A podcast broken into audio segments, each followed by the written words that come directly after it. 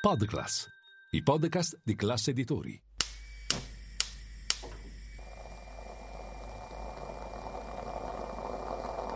Buongiorno dal gruppo Classe Editori.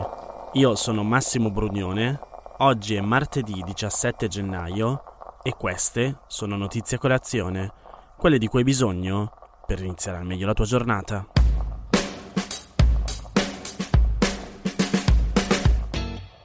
La puntata di oggi è interamente dedicata a lui, Matteo Messina Denaro. Credo che un evento così storico meriti una modifica del nostro format delle tre notizie e per farlo, oltre agli articoli apparsi su tutti i giornali sia italiani che internazionali, ci aiuta una lunga biografia fatta da Stefano Nazzi su Il Post. Matteo Messina Denaro era fino a ieri mattina il più importante latitante mafioso italiano, considerato il capo di Cosa Nostra. Le autorità lo cercavano da 30 anni, senza successo, pur sapendo di lui moltissime cose, che soffriva un po' di strabismo, che adorava i dolci alla ricotta e che passava molte delle sue ore da latitante a giocare ai videogiochi e a fare puzzle, che lo chiamavano Usicco, il magro, e che lui si era dato da solo il soprannome di Diabolic. Sapevano anche che aveva rinunciato a malincuore alle iniziali cucite sui polsini delle camicie potenzialmente indizio sulla sua identità, e che, parola dei pentiti, si teneva in forma con la ciclette. Nel corso del tempo si sono occupate della ricerca di Messina Denaro le procure di tutta Italia e le polizie di mezzo mondo, come ha dimostrato anche la strana operazione attuata a settembre del 2021 dalle forze speciali olandese in un ristorante dell'AIA. La procura di Trento, che stava indagando su un giro di riciclaggio di denaro, era convinta che in quel ristorante ci fosse Matteo Messina Denaro. L'intervento finì con un clamoroso scambio di persona. Al suo posto fu arrestato un uomo inglese. Per trent'anni Matteo Messina Denaro è stato considerato il numero uno tra i latitanti italiani e uno dei maggiori ricercati al mondo. L'ultima volta che qualcuno lo aveva visto libero era l'agosto del 1993. Messina Denaro era in vacanza a Forte dei Marmi con i suoi fidatissimi amici Filippo e Giuseppe Graviano. Poi più nulla. Fino a ieri. Le storie su di lui avevano delineato la figura di un mafioso spietato, pronto a uccidere anche gli innocenti, forse più furbo degli altri, di sicuro più prudente, ai limiti della paranoia. Fino a ieri non era mai stato in carcere. Messina Denaro è nato a Castelvetrano, in provincia di Trapani, nella Valle del Belice, nel 1962. Lì ha frequentato le scuole fino a che non si è ritirato dall'Istituto Tecnico Commerciale Ferrigno di Castelvetrano. Come riporta il libro L'Invisibile, scritto da Giacomo Di Girolamo, in una lettera recuperata dalla polizia nel 2015, Messina Denaro scriveva Io qualche rimpianto nella mia vita ce l'ho. Il non avere studiato è uno di essi. È stato uno dei più grandi errori della mia vita. La mia rabbia maggiore è che ero un bravo studente, solo che mi sono distratto con altro. E ciò che distrasse Matteo Messina Denaro fu seguire le orme del padre, Francesco, Don Ciccio, boss mafioso di Castelvetrano legato da una stretta alleanza ai corleonesi di Totorina, il clan vincente degli anni 80 e 90. A vent'anni Messina Denaro partecipò attivamente assieme ai corleonesi alla guerra contro le famiglie ribelli di Marsala e del Belice. Divenne il pupillo di Totorina. Era già un mafioso, però prendeva l'indennità di disoccupazione dall'Inps e se ne vantava. Andava in giro con una Porsche, si vestiva Armani e al polso aveva un Rolex Daytona. Fu Paolo Borsellino nel 1989 a iscrivere per la prima volta il suo nome in un fascicolo d'indagine. Un commissario di polizia di Castelvetrano, Rino Germanà, iniziò a indagare su quel ragazzo. Quel ragazzo decise di ucciderlo.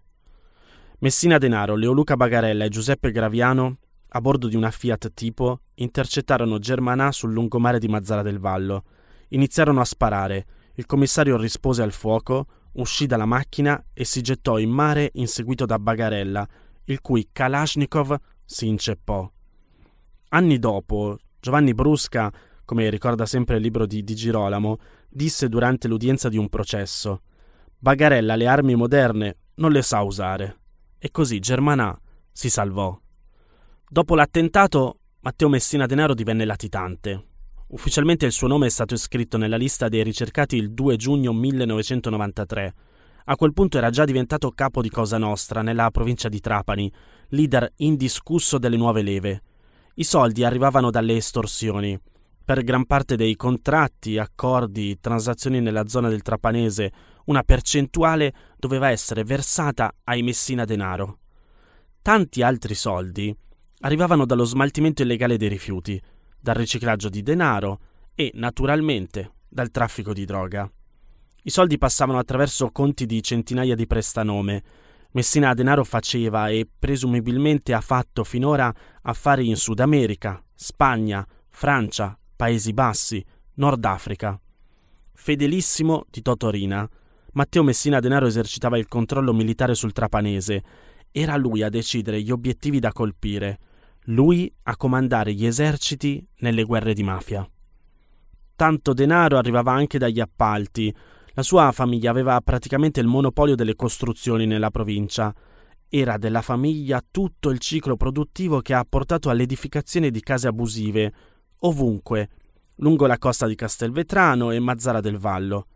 In una delle aziende produttrici di calcestruzzo a Mazzara del Vallo si tenevano tra l'altro i summit mafiosi. È lì che venne deciso l'attentato a Maurizio Costanzo e fu messa a punto la strategia stragista che Messina Denaro condivise in pieno. Fu lui a segnalare a Rina i monumenti a Roma, Milano e Firenze da colpire per attaccare lo Stato tra il 1992 e il 1993. Francesco Geraci, pentito di mafia, ha raccontato un giorno Matteo mi venne a trovare chiedendomi cosa ne pensassi di un progetto di attentati da effettuare nei confronti di personaggi famosi come Baudo, Costanzo, Martelli, Santoro e altre personalità di rilievo. Disse che così si sarebbe destabilizzato lo Stato. Io risposi: Buono, eh. Così lui mi disse che presto ci saremmo trasferiti a Roma a frequentare i VIP. Prima di partire, Matteo Messina Denaro portò Geraci, Vincenzo Sinacori, Giuseppe Graviano e Fifetto Cannella a comprare vestiti eleganti. A Roma frequentarono locali alla moda sperando di incontrare personaggi dello spettacolo e attori. Iniziarono a studiare i movimenti di Maurizio Costanzo. Andarono almeno due volte al Teatro Parioli, dove Costanzo registrava la sua trasmissione. L'attentato fu compiuto in via Fauro, a Roma, il 14 maggio 1993. Costanzo e la moglie Maria De Filippi ne uscirono illesi. Un boss spietato. Fu sempre lui ad autorizzare il rapimento e l'omicidio di Giuseppe Di Matteo, figlio tredicenne di un mafioso pentito, rapito a San Giuseppe Iato, in provincia di Palermo, il 23 novembre 1993, strangolato e poi sciolto nell'acido da Giovanni Brusca, l'11 gennaio 1996, dopo 25 mesi di prigionia. Dopo l'arresto di Totorina, il 15 gennaio del 1993, Messina Denaro divenne il capo indiscusso di Cosa Nostra. Non c'erano altre possibilità, essendo il suo delfino. Più tardi Rina sembrò pentirsi di questa scelta. Nel 2013 nel carcere di Opera, dove era detenuto con il regime del 41 bis, venne registrato mentre parlava con Alberto Lorusso, pugliese della Sacra Corona Unita. Il padre l'aveva buono, Minchia, però il figlio non ne prende niente. Questo signor Messina che fa questi pali, i pali eolici, i pali della luce, se li potrebbe mettere nel culo. Questo si sente di comandare, si sente di fare luce ovunque, fa pali per prendere soldi. Rina si lamentava probabilmente della nuova strategia del suo successore, leader della nuova generazione di Cosa Nostra, quella dei mafiosi imprenditori, che, come disse un pentito, preferivano fare un morto in meno e soldi in più. Ci sono molte cose che distinguono Matteo Messina Denaro dai mafiosi alla Totorina e alla Bernardo Provenzano. Una è che Messina Denaro non è sposato, non ha attorno a sé una famiglia tradizionale. A Sonia, una sua fidanzata, scrisse nel primo periodo di latitanza Non voglio nemmeno pensare di coinvolgerti in questo labirinto da cui non so come uscirò, per il semplice fatto che non so come e quando ci sono entrato. Non pensare più a me, non ne vale la pena. Un'altra fidanzata, Maria Ammesi, finì nei guai, arrestata per favoreggiamento. Nel 1995 fece consegnare a Messina Denaro una lettera in cui gli scrisse Ti prego, non dirmi di no. Desidero tanto farti un regalo. Sai, ho letto sulla rivista dei videogiochi che è uscita la cassetta di Donkey Kong 3 e non vedo l'ora che sia in commercio per comprartela. Quella di Secret Maya 2 ancora non è arrivata. Sei la cosa più bella che ci sia. Fu seguendo mesi che la polizia arrivò vicinissima a catturare Messina Denaro. Accadde nel 1998 quando, seguendola, gli investigatori scoprirono un covo a Bagheria. Quando gli agenti fecero irruzione, il latitante era già scappato. Vennero trovati un barattolo di Nutella, uno di caviale, un puzzle incompleto, una stecca di sigarette Merit. Prima di Maria Mesi e Sonia c'era stata una donna austriaca, Andrea Haschner, che lui chiamava Asi, erano stati fidanzati per quattro anni, dal 1989 al 1993. Si erano conosciuti a Castelvetrano quando lei faceva la receptionist all'hotel Paradise Beach. Messina Denaro, Graviano e altri mafiosi iniziarono a frequentare assiduamente l'albergo. Il direttore Nicola Consales fece capire ad Andrea che quelle persone non erano gradite. Fu assassinato il 21 febbraio 1991. Tra il 1995 e il 1996 in Messina Denaro ebbe una relazione anche con un'altra donna di Castelvetrano, Franca Alagna. I due nel 1996 ebbero una figlia, Lorenza. Da allora Alagna perse qualsiasi autonomia, costretta sempre in casa e quando usciva era accompagnata da parenti o da scagnozzi del compagno. Nel 2013, quando la figlia stava per diventare maggiorenne, lei e la madre chiesero di poter lasciare Castelvetrano e allontanarsi di conseguenza dal mondo dei Messina Denaro. Il boss, dalla latitanza, diede il suo assenso. Secondo gli investigatori la figlia non ha mai visto il padre. Il 14 luglio 2021 Messina Denaro è diventato nonno. Sua figlia ha avuto un bambino che non porta il cognome del padre, ma quello della madre. È soprattutto un'altra donna, però, a essere stata sempre vicina a Matteo Messina Denaro, sua sorella Patrizia. È stata lei per lungo tempo a portare i messaggi del fratello e a riceverli per lui. Nel 2018 è stata condannata a 14 anni di carcere per associazione mafiosa. Nelle motivazioni della sentenza c'era scritto è accertato il fatto che l'imputata avesse veicolato importantissime comunicazioni da e per il carcere, facendo da tramite tra gli altri mafiosi detenuti e il fratello latitante. Da allora la prudenza di Messina Denaro era aumentata. Le indagini avevano accertato che impartiva ordini attraverso una rete di messaggeri fidatissimi. Non usava telefoni, solo pizzini.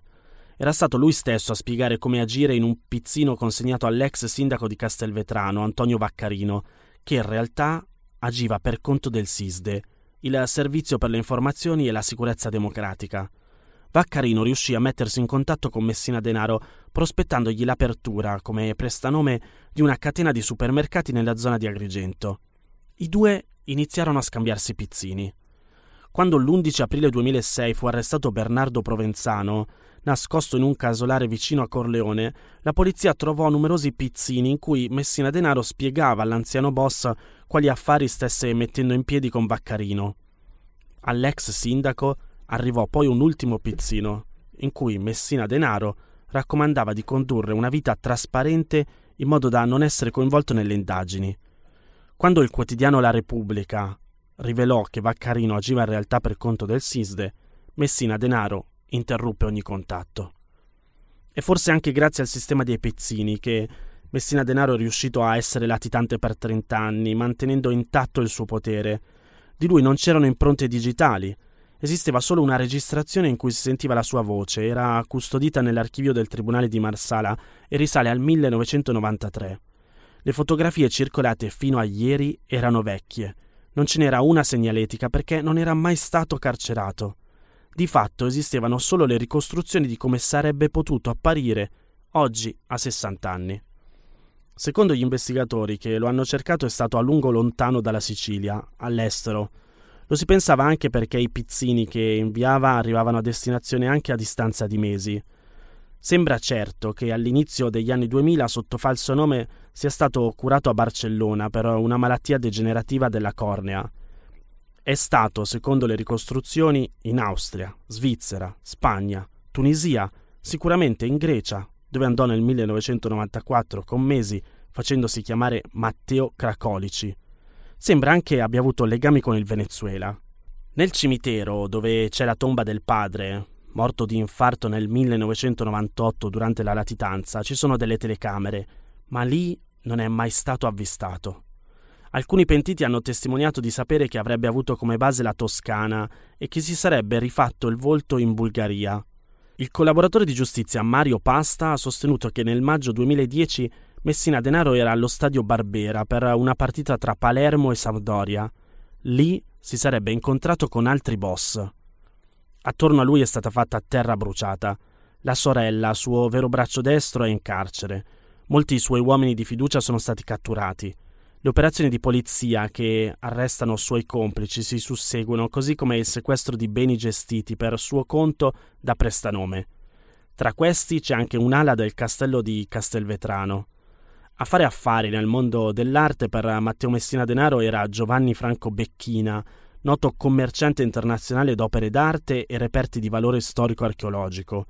A lui sono stati sequestrati beni, aziende, terreni, conti bancari, automezzi e immobili, tra i quali appunto il castello di Castelvetrano, costruito ai tempi di Federico II, poi residenza nobiliare del casato Tagliavia Aragona Pignatelli principi di Castelvetrano.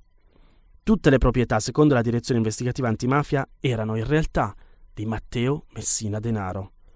Il collaboratore di giustizia Mariano Concetto ha anche detto di aver ricevuto l'incarico da Matteo Messina Denaro di rubare il satiro danzante, importantissimo reperto archeologico custodito a Mazzara del Vallo. Per quel lavoro, rivelò Concetto, il capo disse che non avremmo visto un euro e che se ci fossimo lamentati saremmo finiti nel canale di Messina. Quel furto però, Matteo Messina Denaro, non è mai riuscito a portarlo a termine.